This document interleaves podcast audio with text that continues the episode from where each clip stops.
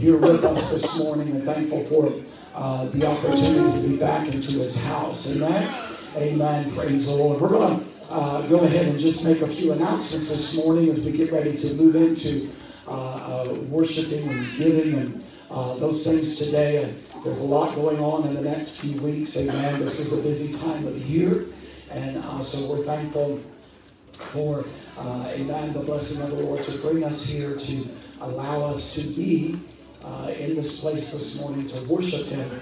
Uh, but I just want to remind you that uh, out in the foyer, as you came in, you, you unless you came in uh, through the handicap ramp, you would have seen a table full of uh, blessed baked goods. Amen. And that is a bake sale that uh, is going for the Grateful Daughter Uh, uh, event that is happening on Saturday, November the fourth.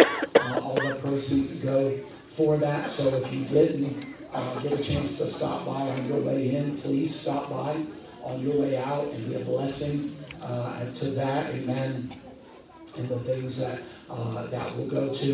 Uh, also, uh, on the welcome desk is a pastor appreciation donation list. Brother Matt is preaching this morning, but Uh, there are some things that uh, they're asking folks to bring for the dinner. It's all uh, pre-packaged things, so uh, they're asking you to please bring that uh, next Sunday, the twenty-second. Uh, so make sure that you check that list out there and uh, be a blessing. And uh, don't forget that Pastor Appreciation is a weekend event uh, this year, so it's going to be on Saturday evening at six o'clock at, um, in Obetz at Stewart Hall. Uh, some of you that are familiar with Obetz, it's where the Obetz Community Center uh, is. The address is uh, listed, and uh, this is our twenty-fifth year. So our silver anniversary of Pastor Rick Back for us, and so they are doing um, a weekend, so there'll be a dinner on Saturday evening, and then Sunday morning Uh, will be a special service for Pastor Appreciation. So that's the twenty-eighth and the twenty-ninth. And uh, we want everyone that can and will to be there. We just ask that you register through the church app. If you haven't downloaded the app, there's information on the welcome desk. There's a Q R code. You can uh, scan that, download the app, and then uh, go on there and you'll see the event. And register you, your family, whoever uh, you're bringing with you. They say tickets, but it doesn't cost you anything. That's just uh, a way for them to keep track. So that would be greatly appreciated um, if you would do that uh, for Pastor Appreciation. Next Sunday, uh, next Sunday morning, we have a special guest minister. Pastor Rick Back is going to be here uh, from Indiana, so we're looking forward to that. He's not a stranger here, but we're looking forward to him being here. Uh, also, I want to uh, let you know that uh, we will, choir practice will be today. We're dismissing that uh, just prior to getting ready to go to the message. That's for both the older and the younger students. Um, they're going to be singing on Pastor Appreciation on the twenty-ninth and also on Saturday, November the fourth at the Grateful Daughter event. So if you have any questions or need any details on that, see Nate, she's sitting there on the front row. Uh, also, I want to uh, let you know that uh, most of you know that uh, Lauren Sandler passed away um, uh, two weeks ago, a little over two weeks ago now, and uh, we do have arrangements for her services. Uh, it's going to be Wednesday, October the twenty-fifth. It's going to be at O R Whittier Funeral Home right up here on High Street. Uh, they'll be calling hours from four to six, and then her memorial service will begin at six o'clock. And I do want to mention that today is Robin's birthday, so uh, we, we just remember her today, and, and so thankful for um, the, the faithfulness of God and uh, all that He is. So uh, if you can make it to that service, I know that she would be uh, pretty, pretty tickled at that, if uh, as many that could would be there. Uh, so before we get into the offering, um, I just decided this morning that um, I want to just share some scripture with you. Now, uh, unless you haven't paid any attention at all to anything in the last, uh, what, seven, nine, nine days, uh, it's eight to nine days, if you haven't paid any attention to what's going on in the world, um, we know that Israel is at war.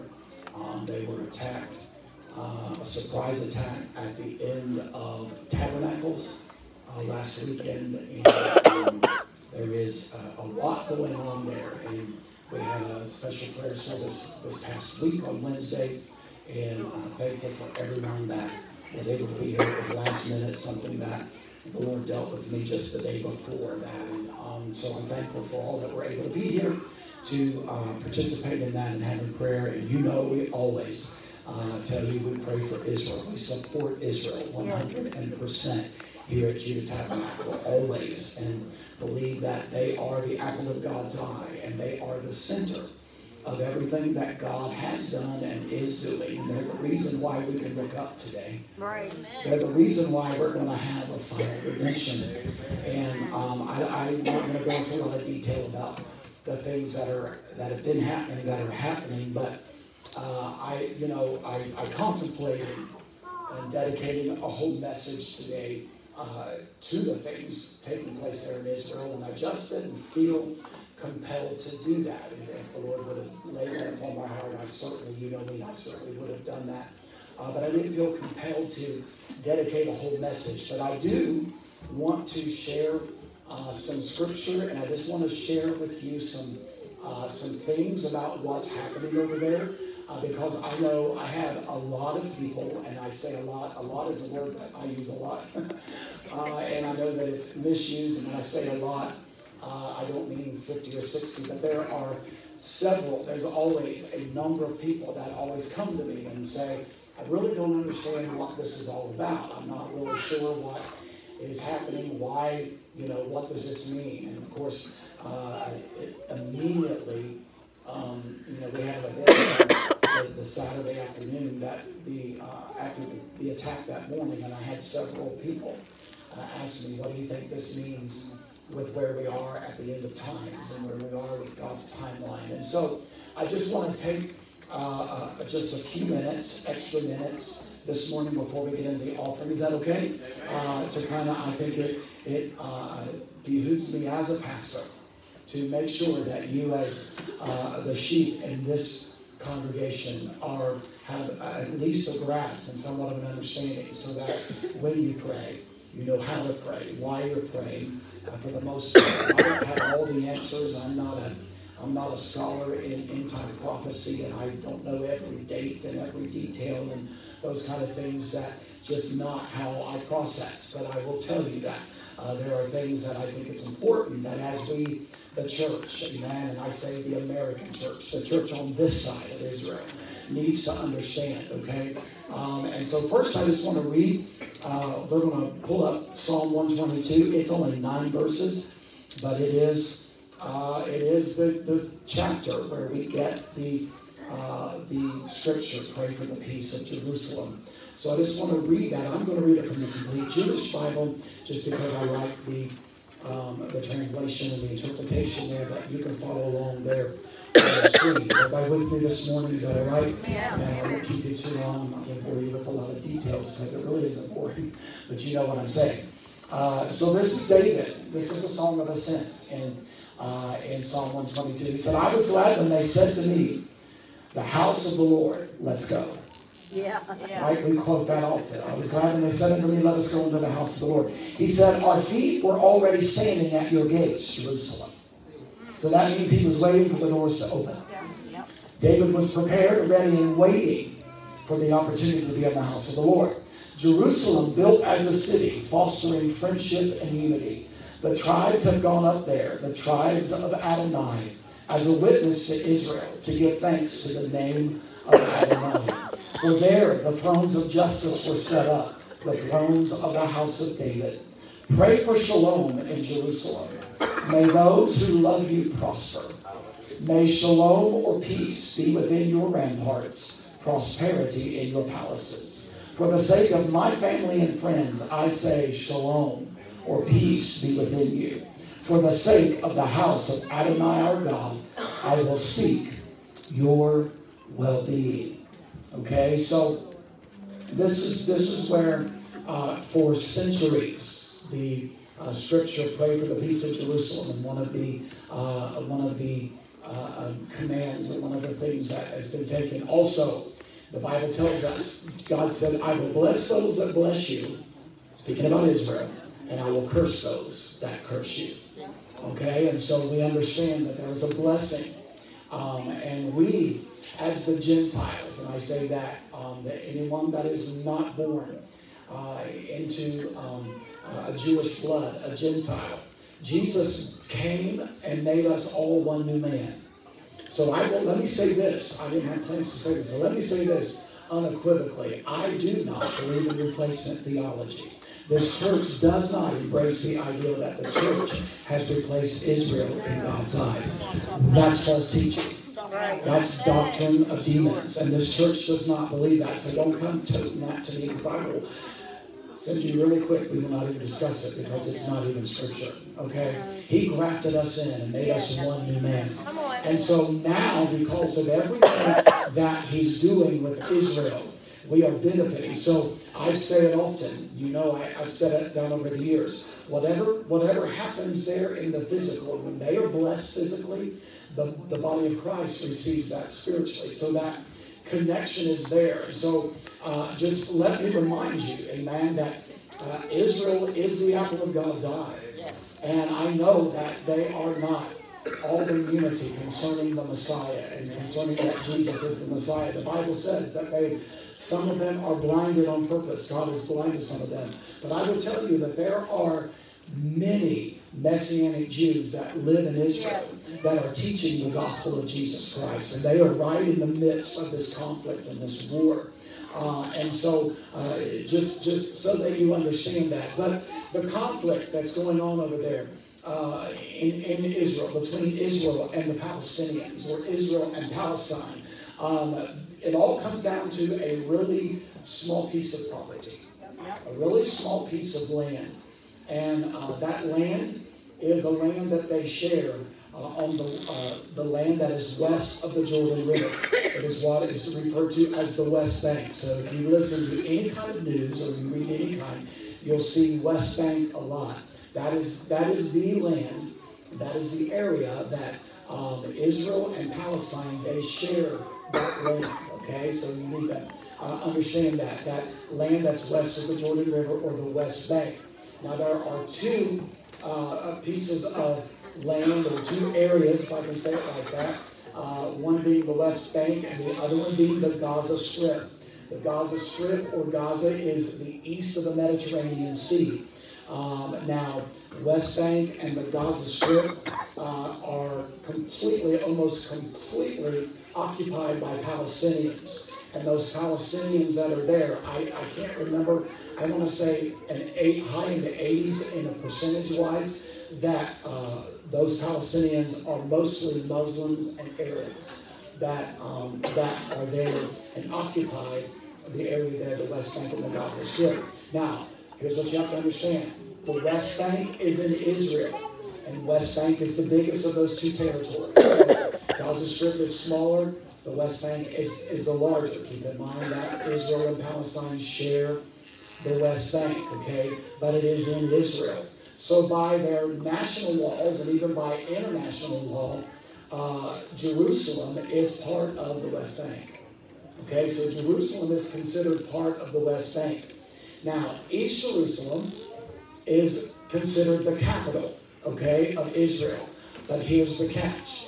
It is claimed by both the Israelis and the Palestinians. So both of them say that Jerusalem is their capital.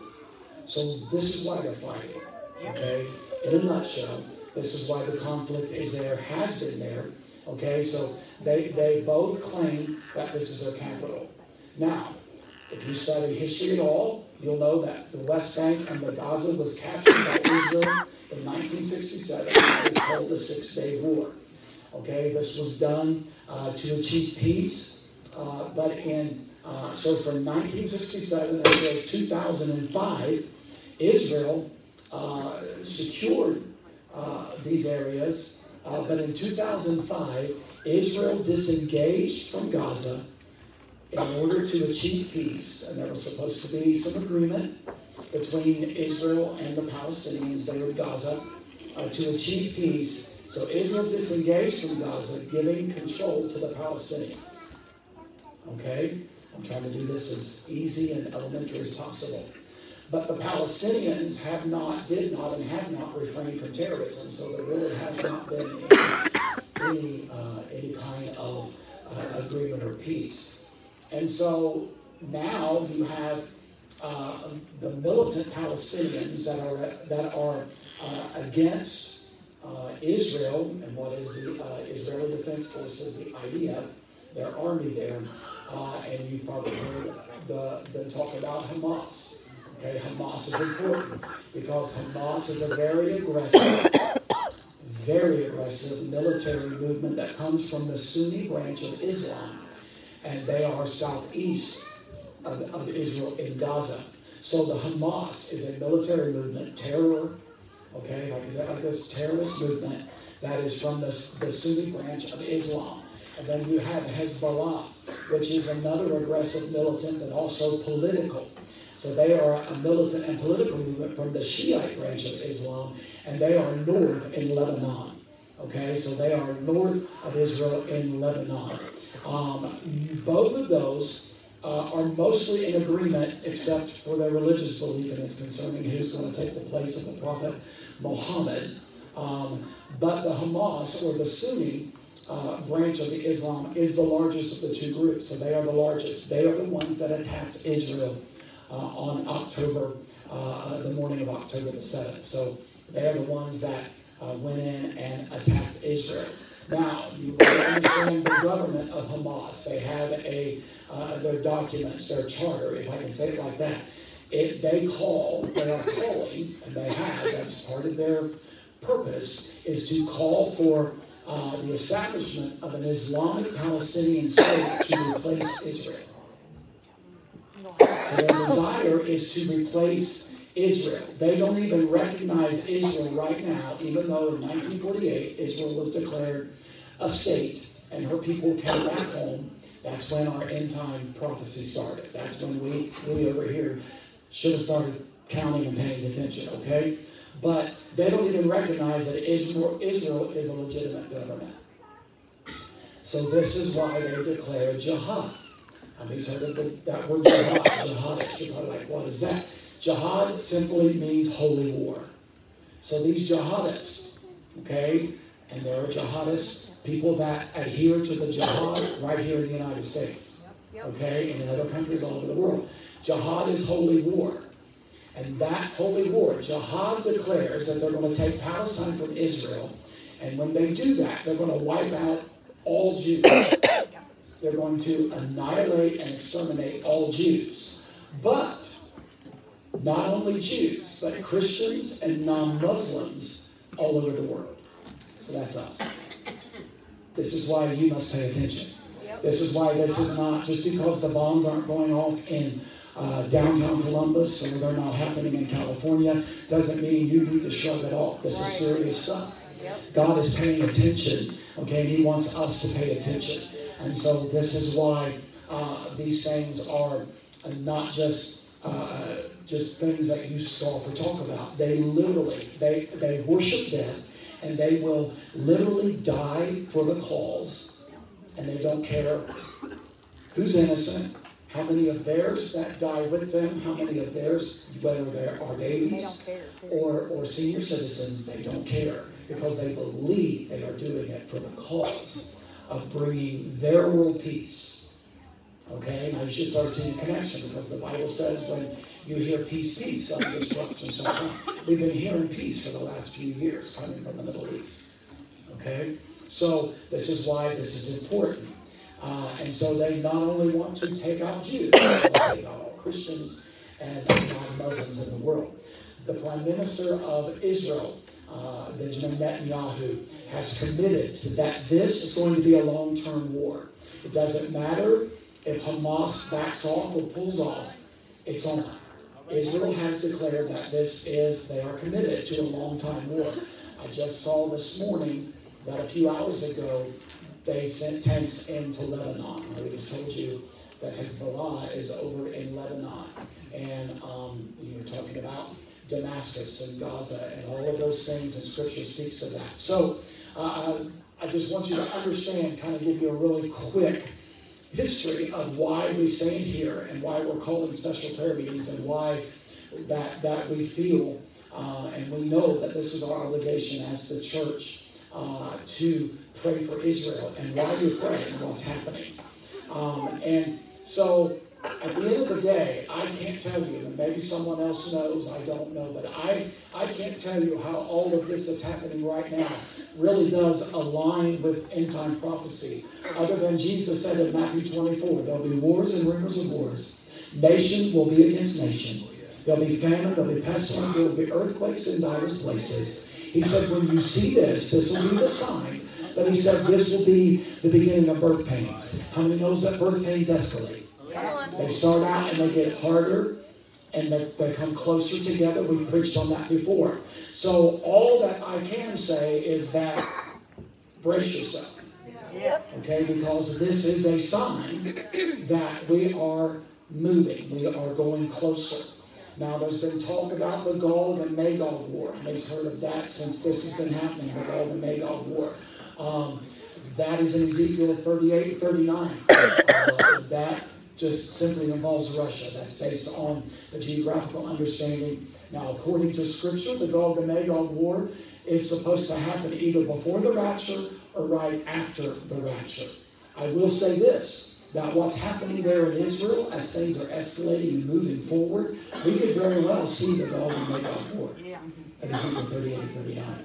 So that, that, that means, however it is, whether it happens before the rapture or right after the rapture, that means, ding, ding, ding, ding, ding, the rapture is imminent. Okay? This is why I'm taking these few minutes this morning and sharing with you these things to help you understand what God is doing. Now, here's what you got to understand. God does not keep track of time according to America. America is not the focus of what God's doing.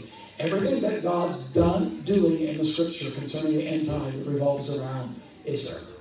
Okay? We're just grafted in.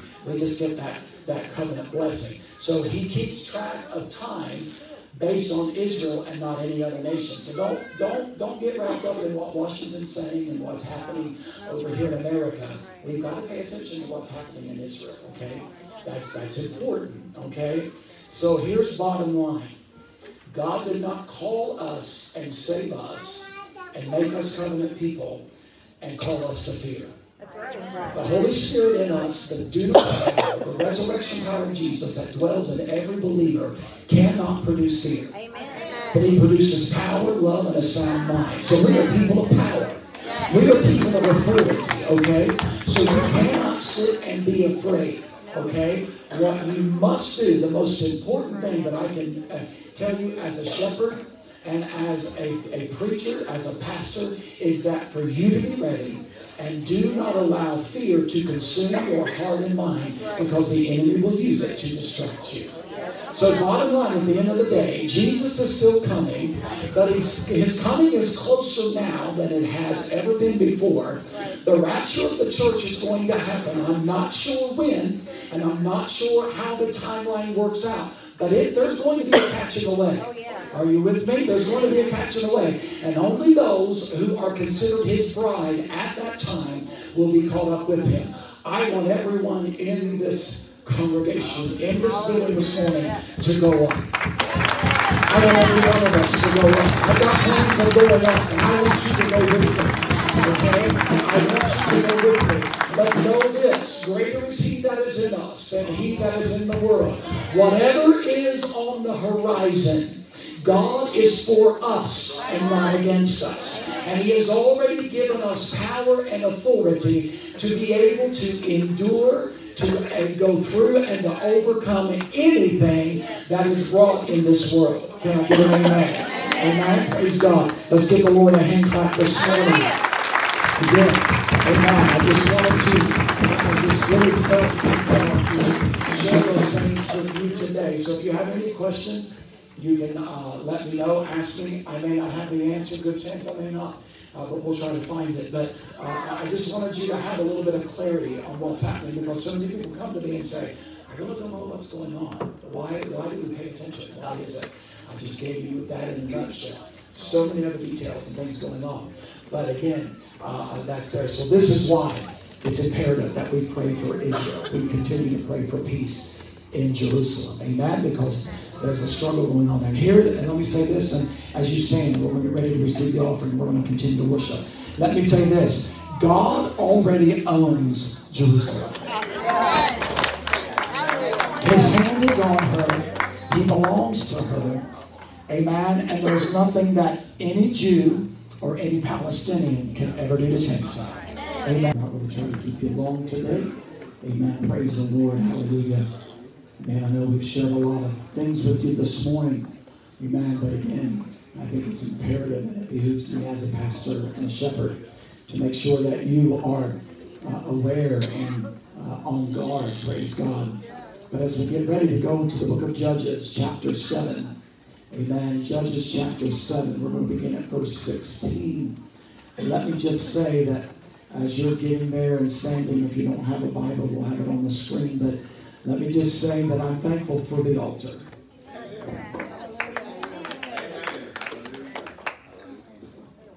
A few of you are too. Yeah, but I'm thankful for the altar today. A lot of places have taken out the altar.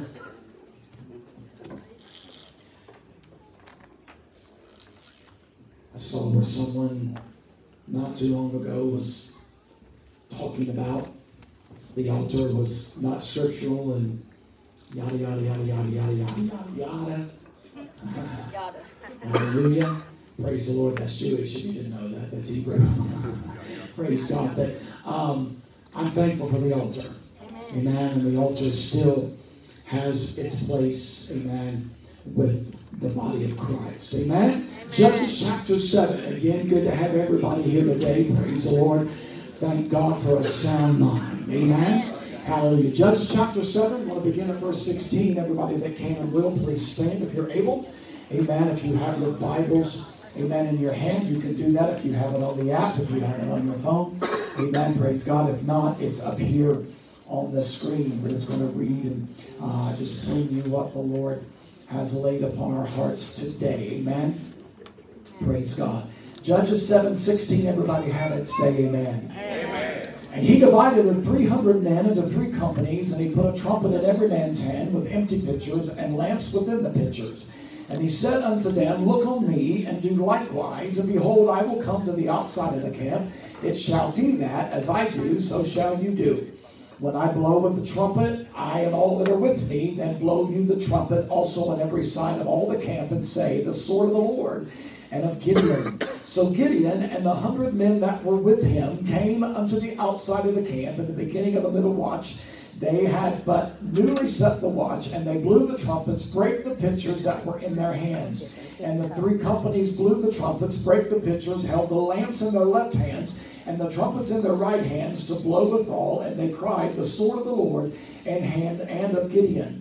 And they stood every man in his place round about in the, the camp, and all the host ran and cried and fled. And the three hundred blew the trumpets, and all the Lord set every man's sword against his fellow, even throughout all the host of the and the host of Beshittah in Zerarath, and the border of Abel Mahalah unto Tabab. The men of Israel gathered themselves together out of Naphtali, and out of Asher, and out of Manasseh, and pursued after the Midianites. And Gideon sent messengers throughout all Mount Ephraim, saying, Come down against the Midianites, and take before there the waters from Beth Barah and Jordan. Then all the men of Ephraim gathered themselves together, and took the waters unto Beth Barah and Jordan. Amen. They're going to blast the shofar. We want you to give the Lord some praise for his word today. Come on, let's give him what he's worthy of. Hallelujah.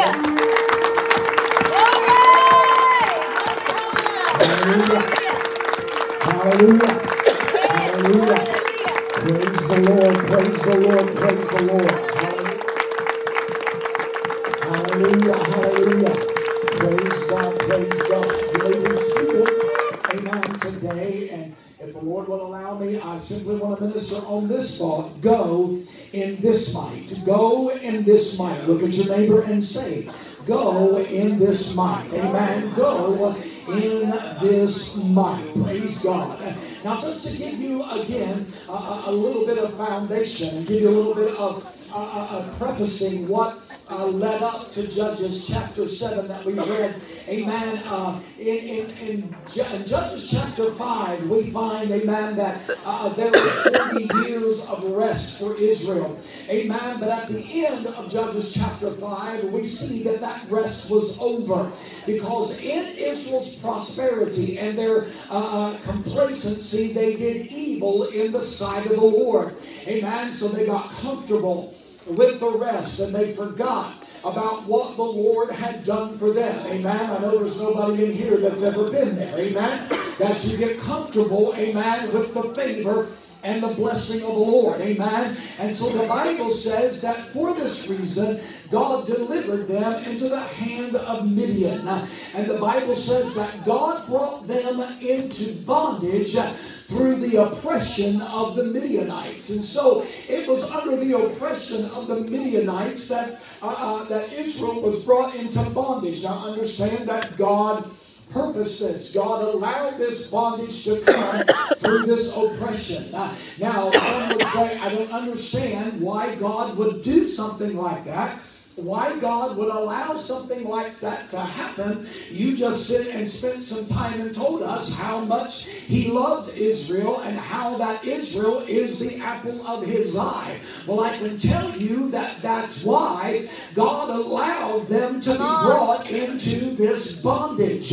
Amen. This was a display of God's mercy and grace. Because you see, hallelujah, the oppression, uh, amen, would eventually cause them to turn back to him. Uh, amen, the oppression that was coming in there, amen, that God allowed by the, the Midianites uh, would eventually bring them back to him. Uh, it would have been worse if God would have left them, uh, amen, in the condition that they were, in their place of complacency, uh, in their place of neglecting to remember. How many knows when you neglect to remember the goodness of God in your life, eventually you cease from worshiping God for the goodness in your life. Come on, somebody, because it is life and it is part of our human nature that we will bring things that will substitute or take the place of that which was once uh, in the forefront of our lives. So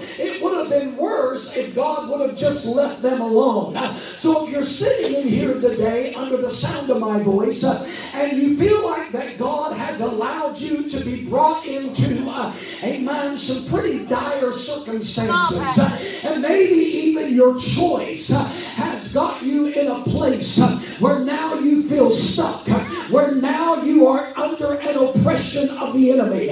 You are in bondage. You are away from the favor of God.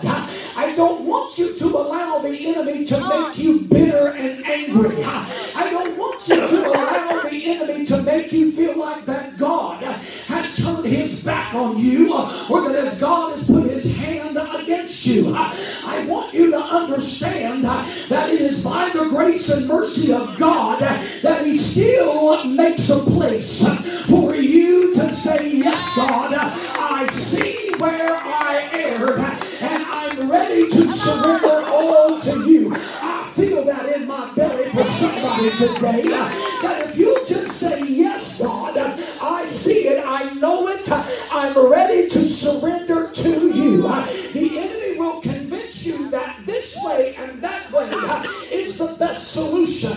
And we all made mistakes. We've all made a mess out of our life. That's the only reason I got a message, is because my life was a mess. Hallelujah. So I'm not trying to convey to you that anyone in here is perfect or that myself or anyone has it all figured out. But this one thing I know, I have been down at the lowest point of my life. And when I looked up, every time, see, it wasn't just one time, but I've been down several times. But every time that I've been down and I took the time to look up, do you know whose hand was outstretched there leaning on me? It was the God of Israel. It was the God of Abraham, Isaac, and Jacob, full of mercy and grace. And he said, Jeff, I have not given up on you.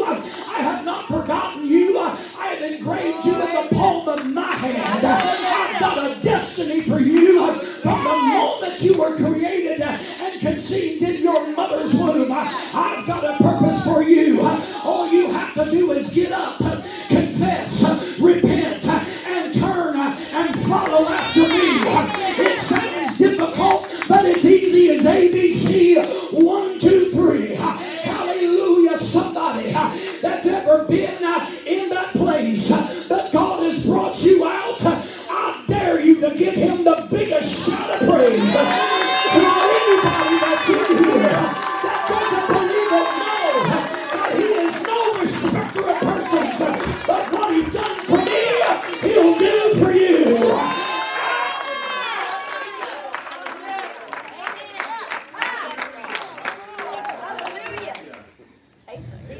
It's why we're still here. It's why the church is still here.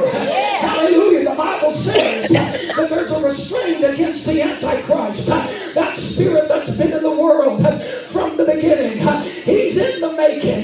It's in the rising. The system, the beast is already in place. It's all there just waiting. But God is restraining it. And every day that we wake up and we have another breath and there's another sunrise, it's another day to give God thanks that he's given us the opportunity to call out to him one more time. Oh, hallelujah. I'm just laying the foundation, but I feel the anointing in this place. There's an unction in this house. Chains breaking.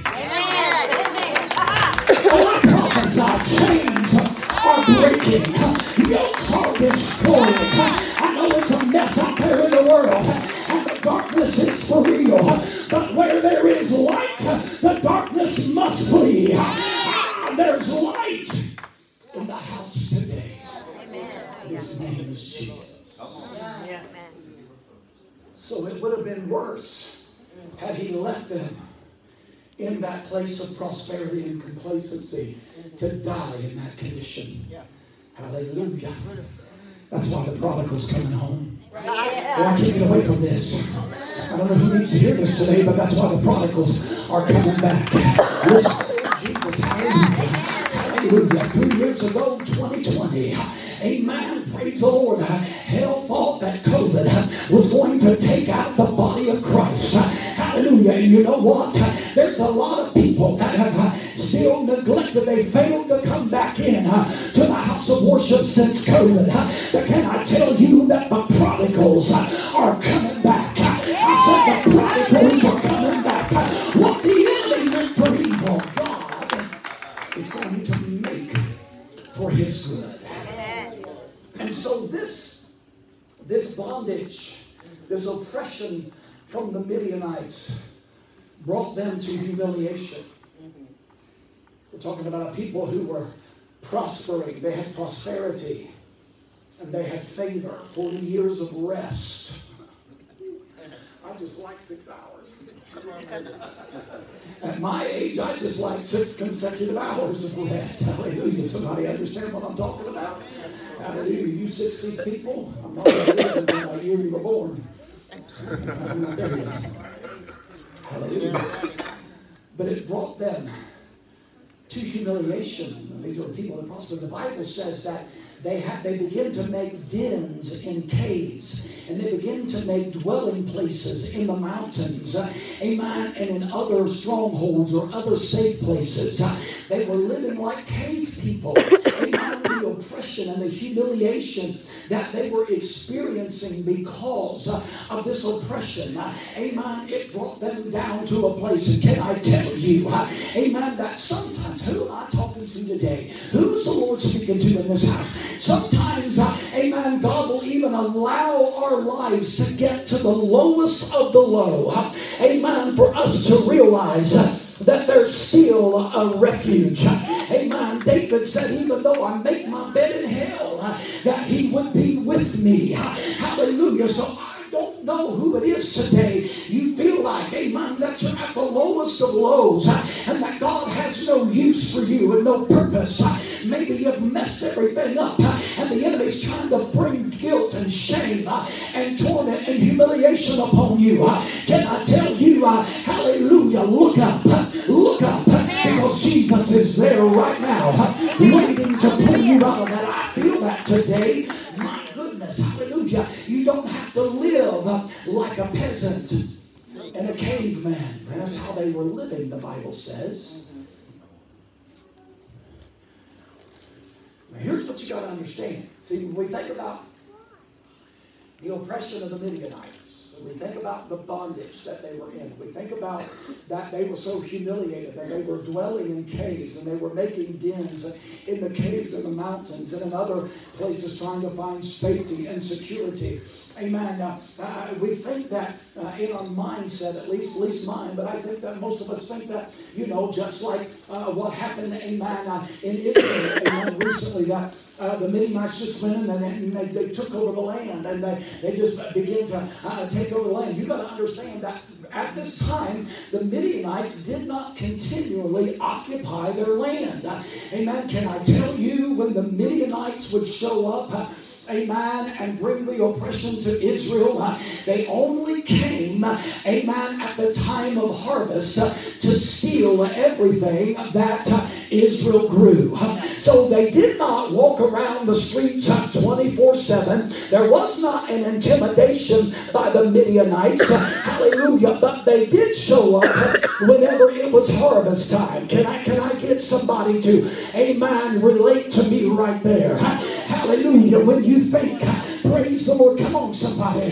Amen. When the enemy shows up and he tries to steal every prayer you've prayed, he tries to steal every bit of sweat, everything that you have invested into the kingdom, all the seeds that you have sown, all the giving, he comes. Amen. The Bible says that he comes to steal, kill, and destroy. The enemy will show up every time. Amen. You're getting ready to bring a harvest. Why? Because that's what would bring them famine. That's what would bring them oppression. But I've come to remind somebody of Camp Meeting twenty twenty-three. It's only been a little over a month ago. Hallelujah. That the Lord spoke and he said, I'm going to restore the years that the caterpillar has eaten, that the locust has destroyed, that the cankerworm has devoured. I'm going to restore the years. Well, guess what? If he promised you that then and the years have not been reversed, he's simply not done yet. So don't you give up. Don't you let the enemy sneak in and steal your harvest. Hallelujah. But rise up in the remnant of this last hour and say, as for me and my house, we are going to serve the Lord. So their sin and their disobedience made all of their hard work profitless.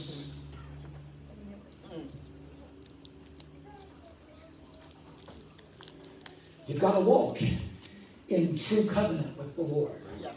You can't live life the way that you want to, the way that feels right. You can't live life according even to the circumstances that are warranted to you, but you've got to pattern your life. This is God's blueprint for life. From Genesis to Revelation, it's his blueprint for life. It tells us, amen, gives us the guidelines. You stay in these guidelines, guess what? You're going to have peace, joy, hope, strength. Come on, somebody, do you hear me? Hallelujah, prosperity, favor. Amen. It may not, it's not going to be a bed of roses. I'm not saying that it's going to be easy, but I'm going to tell you at the end of the day, hallelujah, at the end of the, hallelujah, the battle, you will be the victor. You will be the one that does overcome. Come on, somebody. If you stay within these boundaries that God said, step outside of them, you're pulling my hand back. Hallelujah. So that sin and disobedience, amen, caused all of their hard work to be profitless. You can undo years by walking in disobedience. So, the Bible says that all of their produce and their livestock was stolen to make loss of all that was brought to fruition. So all of it was taken. It was stolen, even all of their livestock and all of their produce. Hallelujah. Hang with me.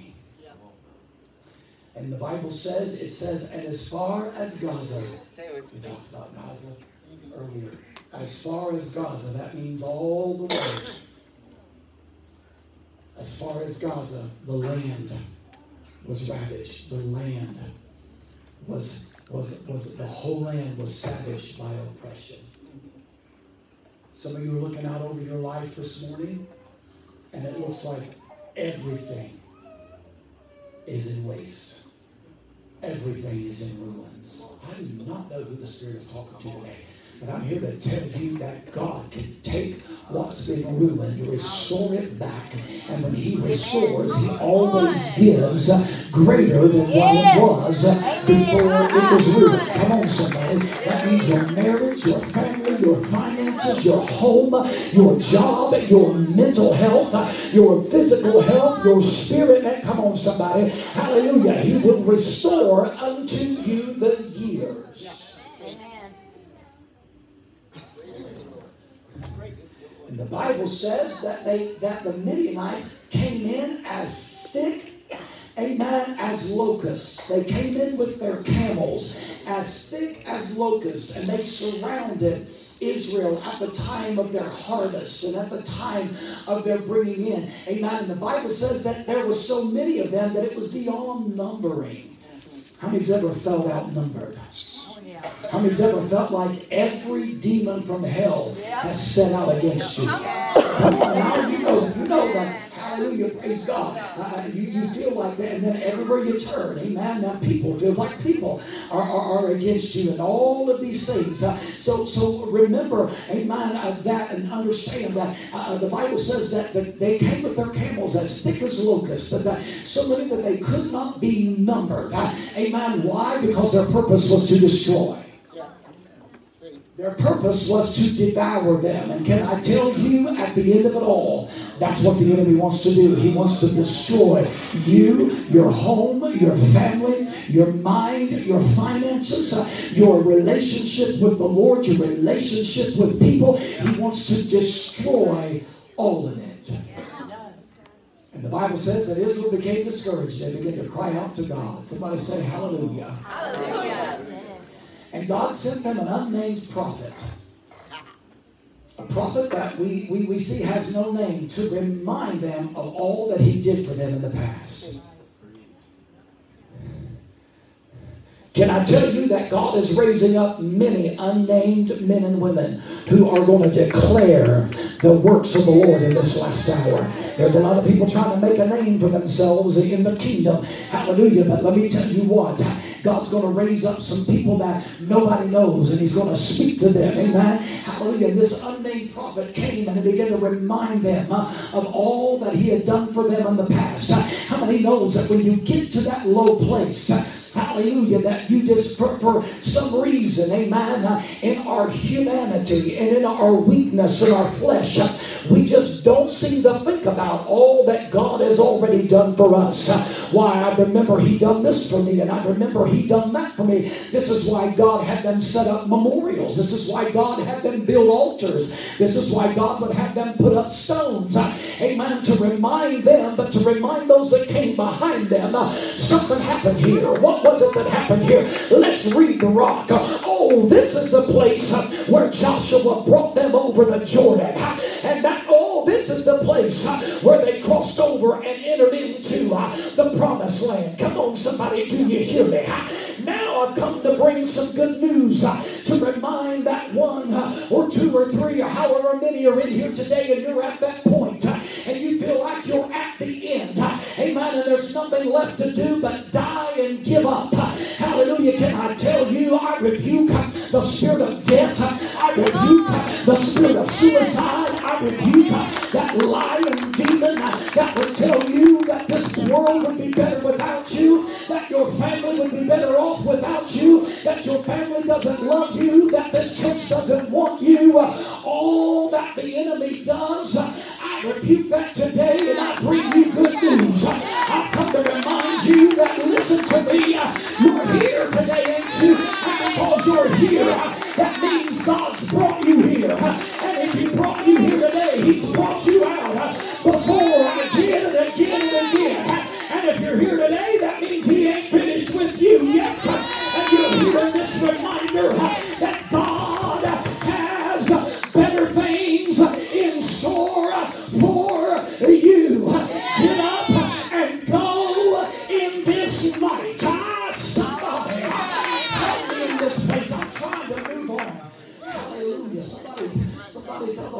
was moving on. Glory to God. He came to remind them of God's love. That if he loved them enough to deliver them from Egypt, he loved them enough to deliver them from the Midianites. I said if he loved them enough to bring their forefathers out of Egypt, then he loved them enough to bring them out from under the Midianites. Hallelujah. Are you understanding that? He came to remind them of his love. He also came to remind them of his powerful. Amen. If he was powerful enough to bring them out from under the bondage of Egypt, is he not powerful enough to bring them out from under the bondage of the Midianites? If God has brought you out before, how many's ever seen the power in the hand of God miraculously turn things around, move paperwork, change minds? Oh, somebody help me. I'm reminded, amen, when I was thirteen, hallelujah, amen, my dad became disabled, amen, and he was on his deathbed, amen, and he had always taken care of everything, amen, and now my mom had to do it. It was during the blizzard of seventy-eight, amen, and our furnace went out, and my mom called, amen, for assistance, and they told her, we can't help you. They told her, there's nothing that we can do right now. And my mom said, I've got kids at home. You need to tell me that my husband is in the hospital dying, and I've got young kids in the house, and it's zero degrees outside, and there's nothing you can do to help me. She said no. Amen. And my mom, I can remember, she turned the oven on in the kitchen, put down, amen, the oven door, amen, and turned on heaters, and she prayed. And the next morning, she got up, and she got a phone call. You know, that's when we still had rotary phones, and you had to answer and say hello, no caller I D, no, no voicemail, no message machines.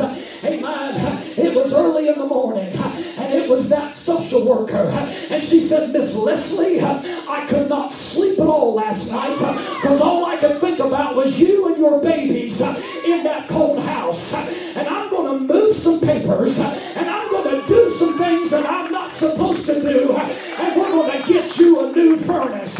Don't tell me that God will not take care of his people.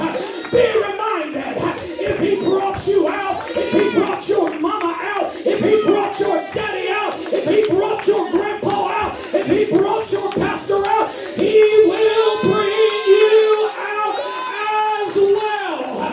He is a faithful God. Glory to God. Hallelujah. Hallelujah. Reminding them that if he had enough power to bring them out of Egypt, to deliver them, he would deliver them from the hand of the Midianites. Now here's the clincher. Somebody go.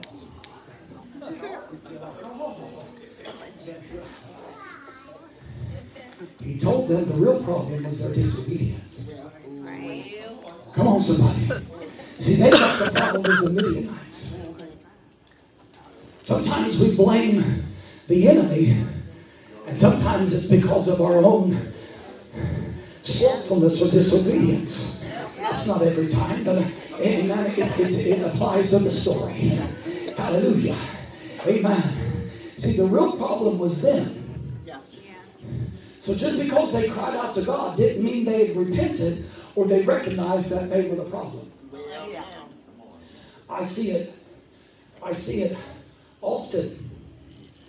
People come in broken, desperate, rightfully so, and they come and they cry out to God, but their heart is not repentant. Right.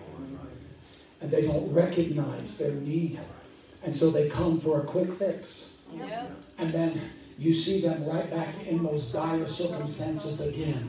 We've got to get our hearts right in order to see this power. Come on, you understand me? Hallelujah. Praise God. And so, so I, I want you to understand that this doesn't mean that they repented or they recognized, uh, amen, that their disobedience was the issue. And now the Bible says, as they cried out, amen, it gets better. Look at your neighbor and say, it'll get better. It's going to get better. Amen. I'm, I'm moving on. Help me, Jesus. But an angel of the Lord appeared to, to a man named Gideon. Now, the very statement, if you study it, you look at the translation and, and the Hebrew in chapter six, if you look at the, the, the phrase or the statement, angel of the Lord, this denotes that this was God in human form. It was literally Jesus incarnate.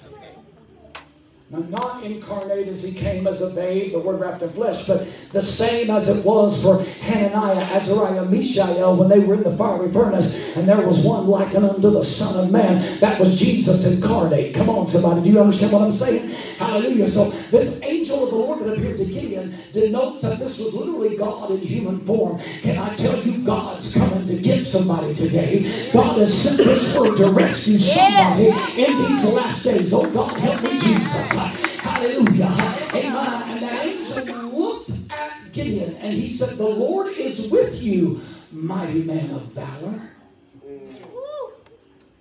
Gideon's like,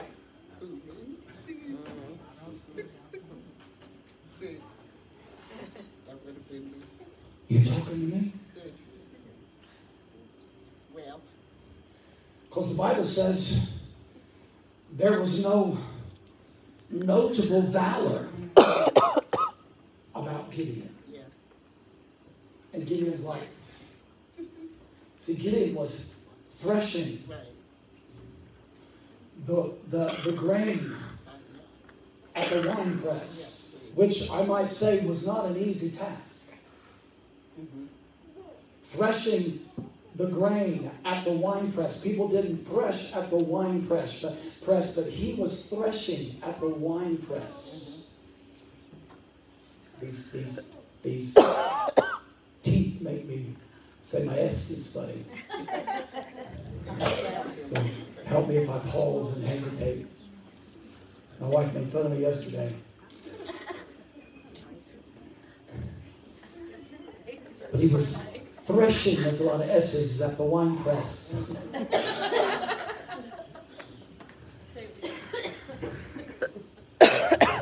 Which was not an easy task.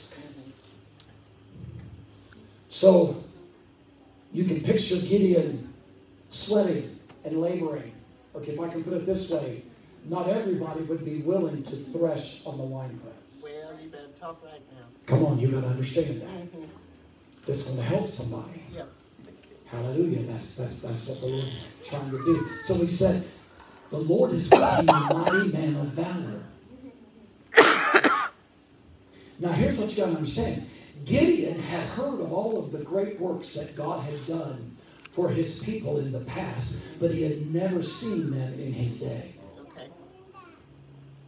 That's happening. Happening now. That's relevant now. Mm-hmm. See? We've heard of a lot of these things that God has done, but there's a, there, there's there. I've never seen anyone raised from the dead. I've never seen anyone raised from the dead. I don't don't believe that I have ever seen anyone, been in the presence of anyone who was blind, and they were healed and could see. I've seen lots of stuff, but there's a lot of things that God promised, that God declared, that his works that I have not yet to see in my day. But thank God this day's not over. I'm not talking about this particular date. I'm talking about this day, this, this time, this season. Because see, here's what you got to understand. Gideon's response to what the Lord was saying to him, he said, "Now the Lord has forsaken us." See, Gideon thought the problem was with God. Because he said, he said, "Now the Lord has forsaken us." But see, God came to show Gideon that it was Israel that had forsaken him. He did not forsake Israel.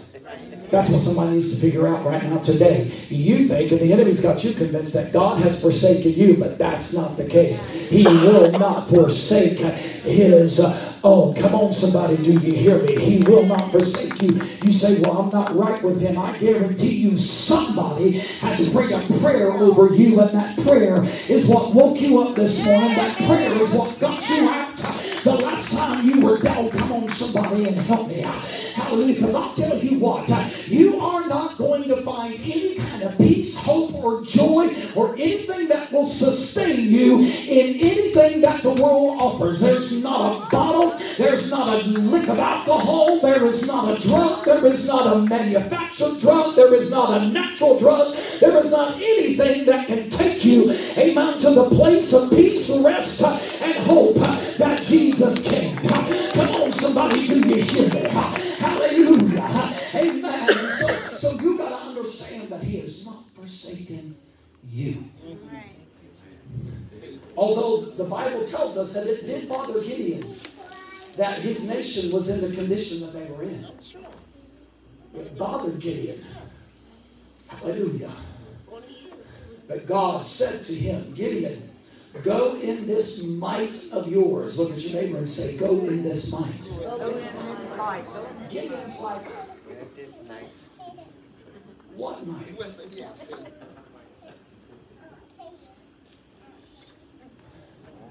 I'm not some strong, powerful, I've not done great exploits. I've not, I, I don't, I don't understand what you're talking about. And see, so many of you sitting here today don't realize the might that is in your life. Come on, amen. Now the Bible says it's not by might, not by power, but by what? By the Spirit, saith the Lord of hosts. Amen. So it's not anything within our natural ability. But he said, go in this might of yours. Let's look at this. What might was God speaking about to, amen, Gideon? Amen. First of all, that might of the humble. Amen. He was threshing that That, that grain at the winepress, and not everybody was willing to labor and give and sacrifice and work in that way. Hallelujah. But Gideon, amen, had humbled himself and was willing, amen, to be in that place threshing that wheat. Now, hallelujah, the might of the caring. Hallelujah. He cared about Israel's condition. Amen. Gideon, amen, may not have been strong in the natural, and he may not have done any kind of great exploits, uh, amen, according to the history of Israel, uh, hallelujah, but the might that Gideon had uh, was the might of the humble and the might of the caring. Uh, now let's uh, go uh, even a little bit further. Uh, the might in the, of the knowledge. Uh, amen. Gideon knew what God did in the past, uh, and if he did it in the past, uh, Gideon knew that God was able to do it again. Hallelujah. Go in the might, amen, of the spiritually hungry. Gideon was hungry to see the hand of God deliver his people. Oh, come on, somebody. I'm trying to help you understand, amen, that you may not see the might that is on you. And so as the Lord calls you a mighty warrior of valor, you're like, I've not done anything. I've not fought any great fights. Hallelujah. But if you, amen, are willing to serve and you're willing to do and be in places that no one else, amen, not everyone else is willing to be, that will take you, amen, into victory. If you've got a desire, hallelujah, to see the hand of God move like you know he's done in the past, hallelujah, you can go in the might of the knowledge that I may not see him working and I may not know what he's doing, but I know he's a waymaker. Can I tell you, that'll get you up and that'll get you through the battle before any great gift or any kind of great mighty exploit on your resume. Hallelujah. If you want to see people set free and you want to see people saved, you want to see people walking in peace, in truth, that is the might of the caring. And you say, what? I'm nobody. But if you've got that desire, you are a mighty man or woman of valor. Come on, somebody, do you hear me? He went in the might of the teachable. Amen. He listened to what the angel said. He may not have understood it, and he may have questioned it a few times, but he listened. So if you are listening to the Lord, and you are trying your best valor, and you can go into battle with that might. You don't have to have a great army behind you. You don't have to have a resume that you've seen a hundred demons cast out, you've seen the sick healed, you've seen the dead raised, or that you prophesied, or you are an anointed worship leader, or you are called to preach. But if you got that might that, amen, Gideon had, you can go in this might and you will be the victor, and God will bring you the breakthrough. Come on. And he was also going in the might of the weak. He knew that God's strength was perfected in his weakness. In his weakness. Look at your neighbor again and say, go in this might. Go in this might. Now touch your neighbor and say, you're a mighty warrior of valor. You're a mighty warrior of valor. And see, some of you are like, right? Come on, because the enemy convinces you that you're not enough. The enemy convinces you that, that you don't pray this way or you got, come on, I'm trying to help somebody understand in these last hours, hallelujah, in these times that we're in. He said, I will be with you, Gideon. And listen, he said, you will defeat the Midianites as one man. Lord have mercy. Hallelujah. God's going to send you reinforcements. Don't you dare think that you're in this thing alone. Now, mm, help me, Jesus. You were, uh, we're in a season when, we're, when, when we, need to, we, need to, we need to reduce our circle. All right. Now you're talking right. We, we, we, we've been connected and surrounded. Everybody's trying to connect with ministries that's making network and blah, blah, blah. That's something that interests me. If God connects me, that's fine. But listen to me, I, I'm not driven by that kind of thing. And I don't want to be driven by that. I'm not saying there's anything, anything wrong with networking. I'm not saying that. And I know God makes connections and kingdom connections, but when we're driven by that, do you understand what I'm saying? Now, hallelujah. So, so uh, in this last hour that we're living, some of you may need to, amen, reduce your circle of people. It hurts. Uh, amen. And you feel like, uh, amen, you, and even especially if you've invested uh, in those people and you have put time in your heart and effort, and you truly, come on, are you with me? Who am I talking to today? Hallelujah, but you got to reduce your circle. God said you got a lot of people with you, Gideon, but ain't every one of them warriors. Ain't every one of them got valor. Oh, come on, somebody. Give me two with valor, and you can have your two hundred. That may, oh, that's wishy-washy. Come on, somebody. Do you understand? He said, you're going to win this thing as one new man. Amen, as one. And so we know that Gideon said, show me a sign. He said, I need a sign, God. Hallelujah. He said, amen, I'm going to put, uh, amen, the, the, the fleece of wool out there, amen, and let the dew fall. And if the dew falls, amen, on all of the ground, are you with me? Hallelujah. If the dew falls on all the ground, amen, praise the Lord. He said, I need some direction.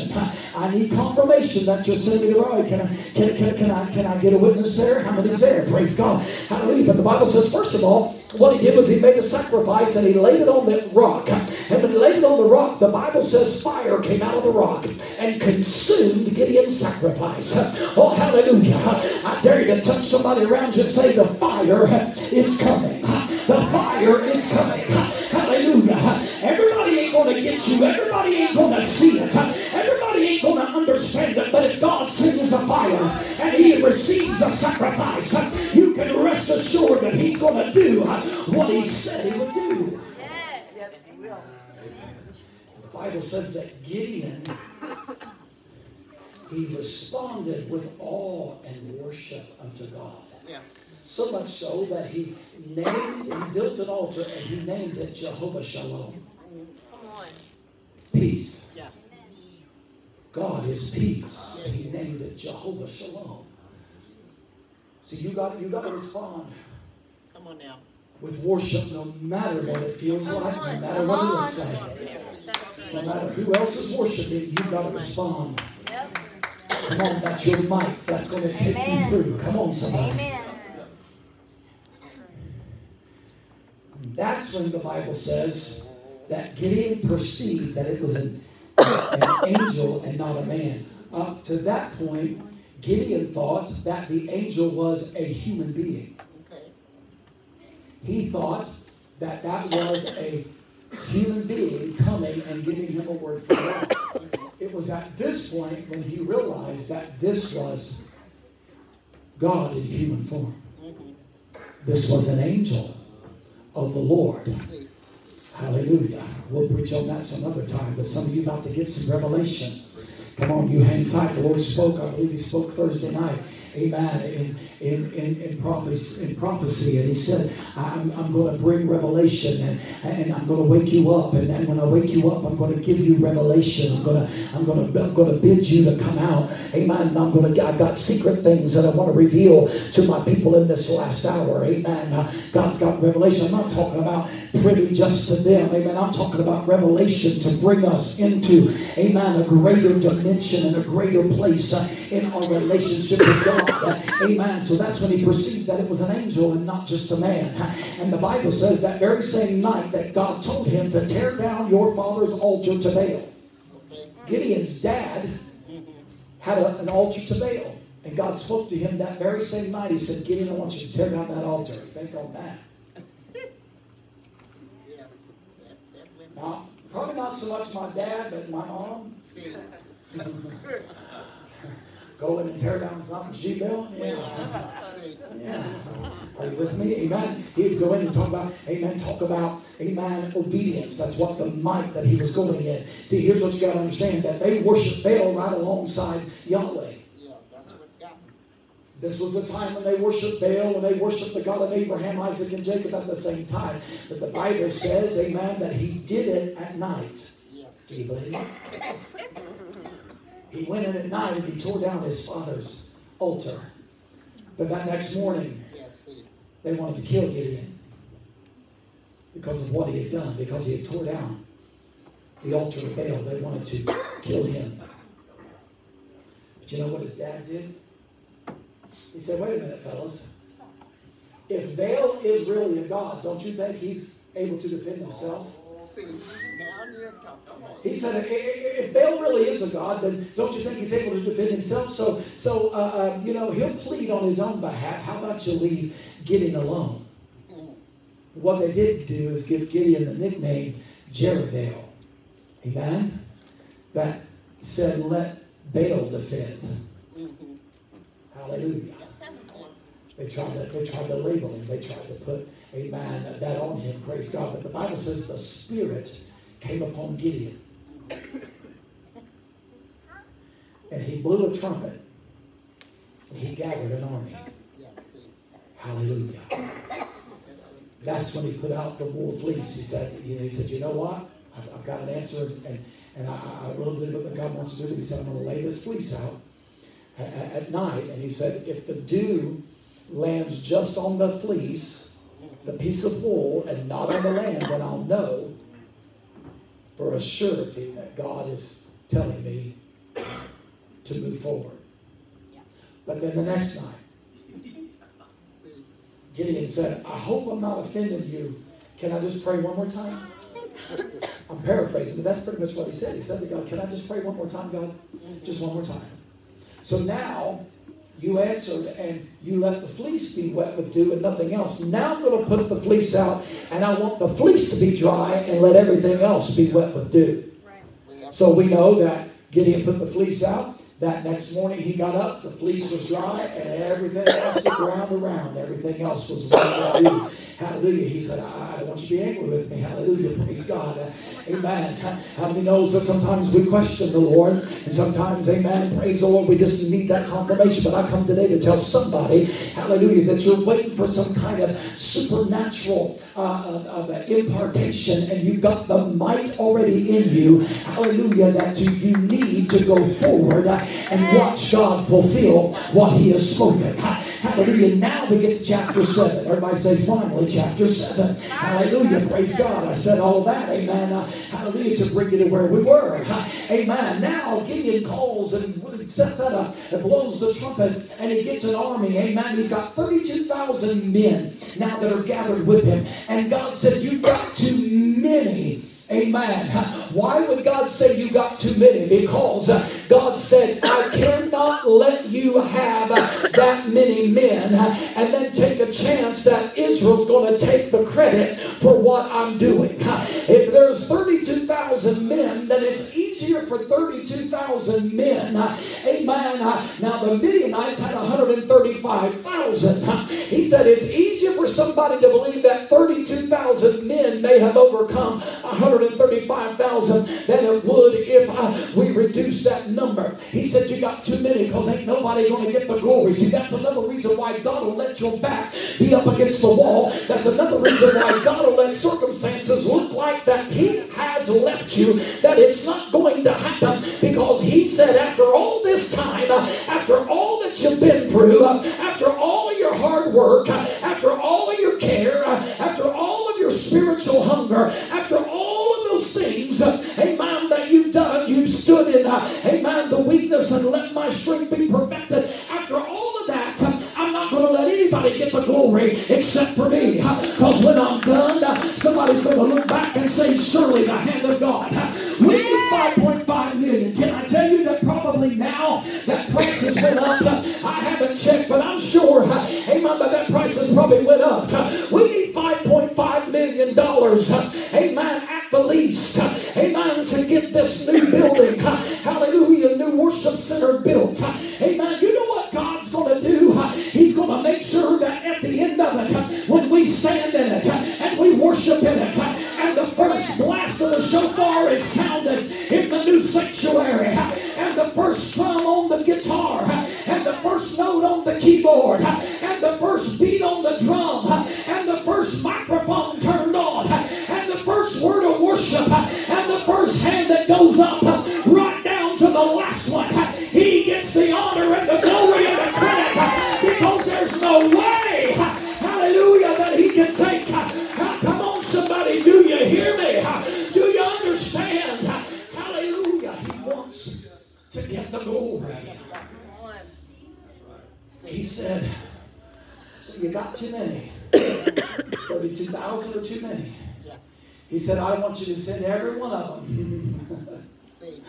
Ooh, Jesus, that's afraid home. twenty-two thousand tuck tail and rein. Come on, somebody. Not, not everybody's ready to fight. Come on, not everybody trusts in the Lord. That's why you gotta you gotta reduce your circle. Come on, somebody, do you hear me? Hallelujah. Twenty-two thousand. Now he's left with ten thousand.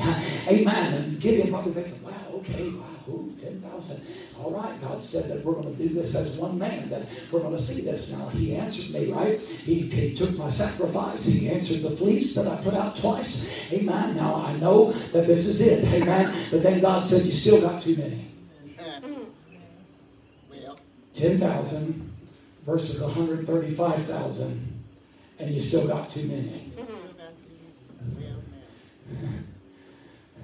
I love every one of you. And everyone that God has sent here, that God has placed here in this, we're blessed. But I look out every any given service, and there ain't one of you that I know of that can write a check for five million dollars. But it would be nice for someone to walk in that has the ability. Come on, and we can be like, ooh, one check, one check. Come on, somebody. Hallelujah. I don't know how God's going to do it. He may do it like that, but amen. Until then, he sent he sent someone in last week with a ten thousand dollar check. Come on, everybody. Hallelujah. Because he said, look, I'm not, I'm not done. Come on. Hallelujah. You don't have to have a great number. Praise God. He said, you still got too many. You got ten thousand. Amen. He said, I want you to put them to the test. And we know how the story goes. He said, I want you to take them down to the river. And I want you to put them to the test. I want you to tell them to drink. Get down and drink water. And he said, those who lack water like a dog, you're going to separate them. And so the Bible says that they got down and, come help me. You know, get down. Yeah. Follow.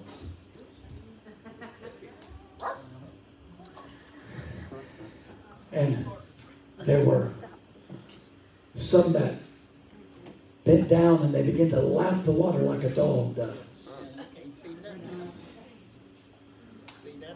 But there were three hundred of out of the ten thousand. Well, that's nine thousand seven hundred of them lapped like a dog. But three hundred of them did this. Yeah, see, you got to watch what's coming. Yeah, that's what you do. He said, I want you to send those nine thousand seven hundred home. Right. Yeah, see. And I want you to keep the three hundred that didn't laugh like a dog. Now, why would he send home? Now, these were these were all these were all men who were not afraid to fight. Now, we ain't talking about yellow bellies and, and spineless people. We're talking about men that all said, "Yeah, we'll fight. We're ready. We believe this. We're with you." But God said, "Not all of them are qualified. Come on, not all of them are equipped." Why would he send home these nine thousand seven hundred that lapped like a dog? I have such a great desire to leave you down there for a little bit, but I will not. You can get up. That's so good. Hallelujah. Amen. But those three hundred that put their hand to their mouth to drink, you know why he sent the nine thousand seven hundred home? Because they were lapping at that water and not paying any attention to what was going on around them. But these other three hundred that picked up and drank out of their hands, they were watching. That's what you do. Yeah.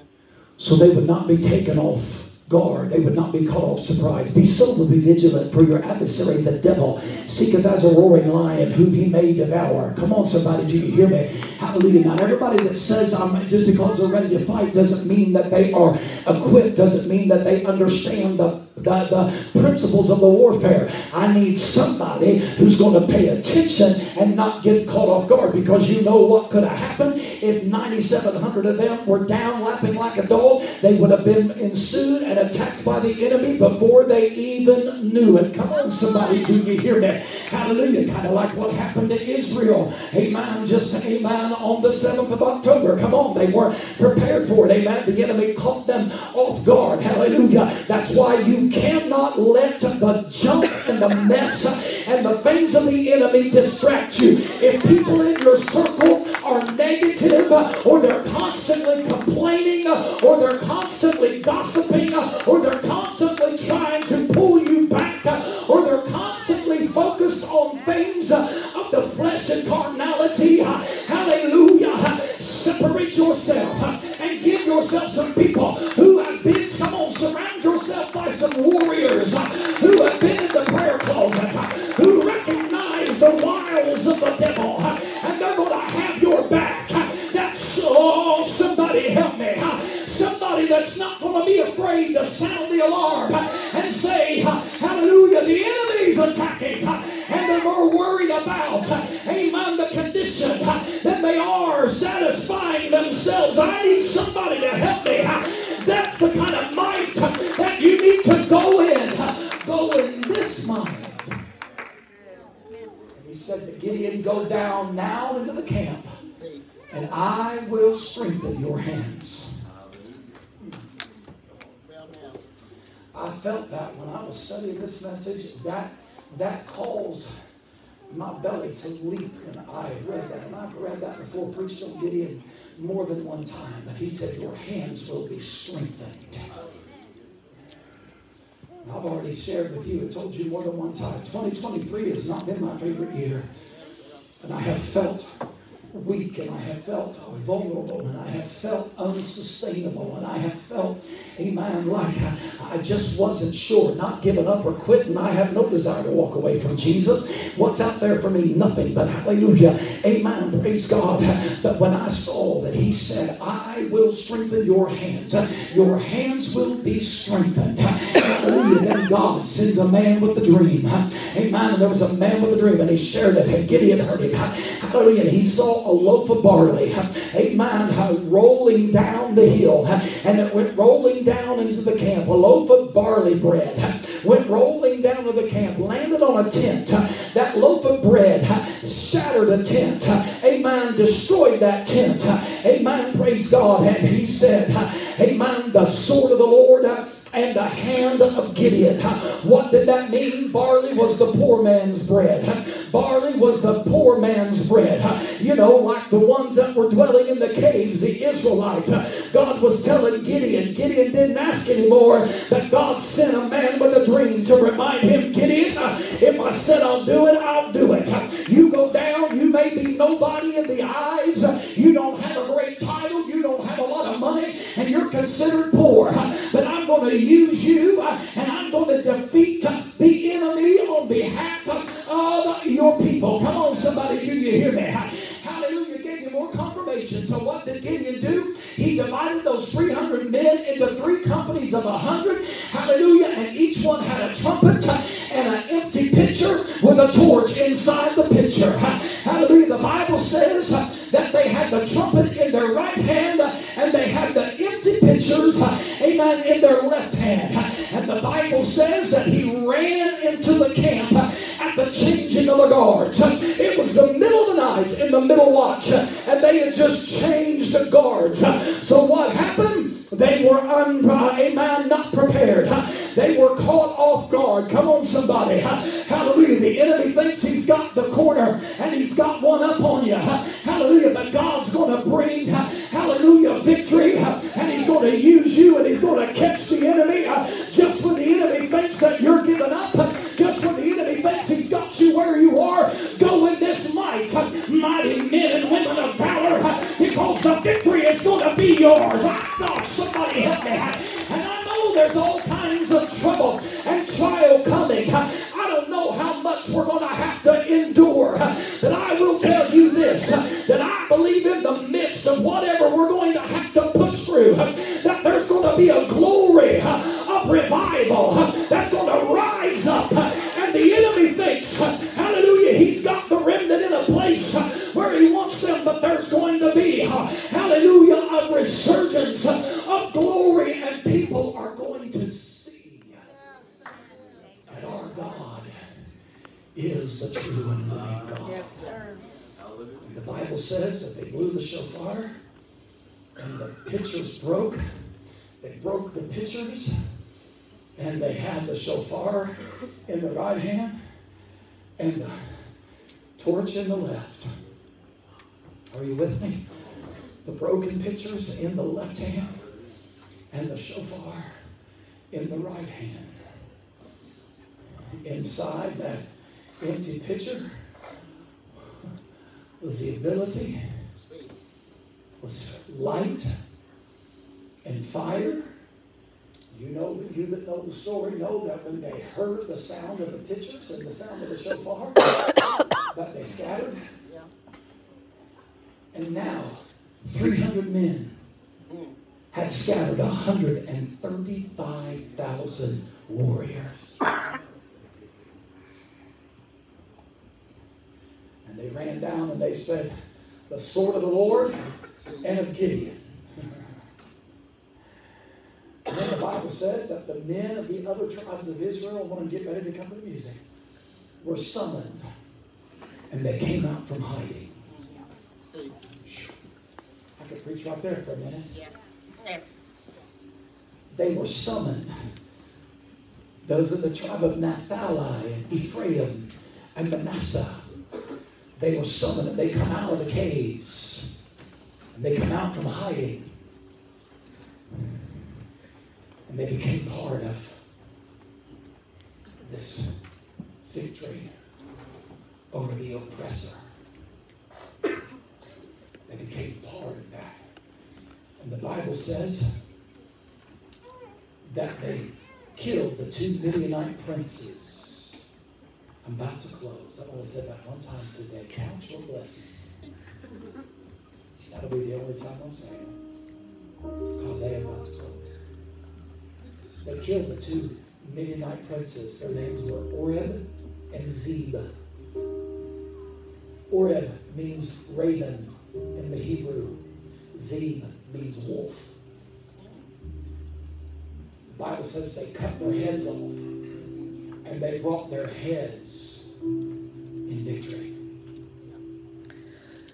What does a raven do? A raven feeds off of carrion. It feeds off of dead, rotting things. And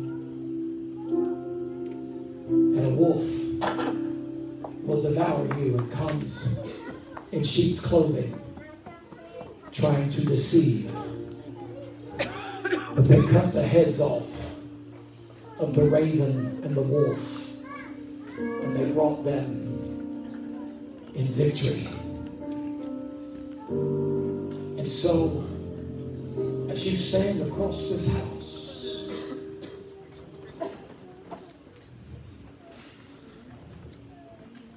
God is saying, go in this might, the might of being humble, the might of caring, the might of being spiritually hungry, the might of allowing your weakness to be perfected, the might of knowledge, the might, amen, of being teachable, the might of saying whatever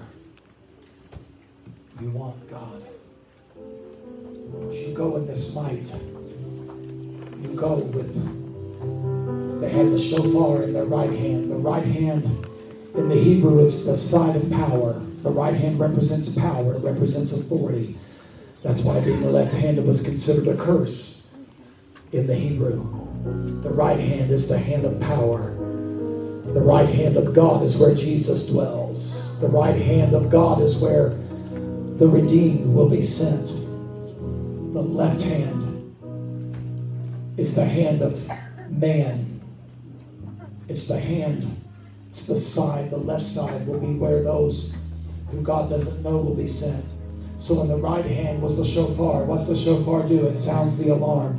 What is our alarm? It's the word of God. What we declare in the midst of battle. The sword of the Lord and Gideon. So, it's me. I'm nobody, but in God I'm a mighty man of valor. So I'm coming in, and I've got the sword of the Lord. I've got, amen, the word. I'm sounding the alarm, the shofar in the right hand. And the left hand was the pitcher that had the torch. What are we? It's the side. The left, the left, left hand is the side of, of man, the side of flesh. That pitcher was made of earth. It was earthen. It was made of the earth. We are the dust of the earth. That pitcher represents our flesh. And that was broken in the midst of the battle. So our will, our ways, our thoughts, must be shattered. They must be broken as we go in this might. And then that torch, that fire, is the Holy Spirit anointing that is in us. Come on, somebody, do you hear me? That's why you've got to be broken. That's why you feel you're in that place right now, that you're shattered. It must be so that the anointed can be revealed. And so they go with, with the flesh and the left, and that Holy Ghost anointing, and the alarm, the sword of the Lord, the word of God in the right hand. Now you're going into battle, and you're going to declare the sword of the Lord and me. They said the sword of the Lord and Gideon. We already established that Gideon was, a, was not known to anybody at this time, but it was known to God, because God said, I'm going to strengthen your hand, and you're going to bring them out as one man. Come on, somebody, do you hear me? So you're going to go into this battle today. I don't know who I'm talking to. If you need to leave, we understand. I know that I've given you a lot today. But you're going to go into this battle. You're going to go in this might. By what? Make Gideon a man of valor because of who he was. You're going to go in this might, and you're going to go in. And you're going to say, I've got devil, it's the word, and me. And I've been commissioned, and I've been empowered, and I've been endued. I've went through too much hell. My flesh is broken. My will is crumbled. This is no longer about me. That's shattered. And I've got the anointing of the Holy Spirit inside of me. And I'm coming with my hands up, raised in praise. And I'm going to scatter the enemy. and the enemy's going to be defeated. You're going to go in this might. So as they begin to worship, maybe you're here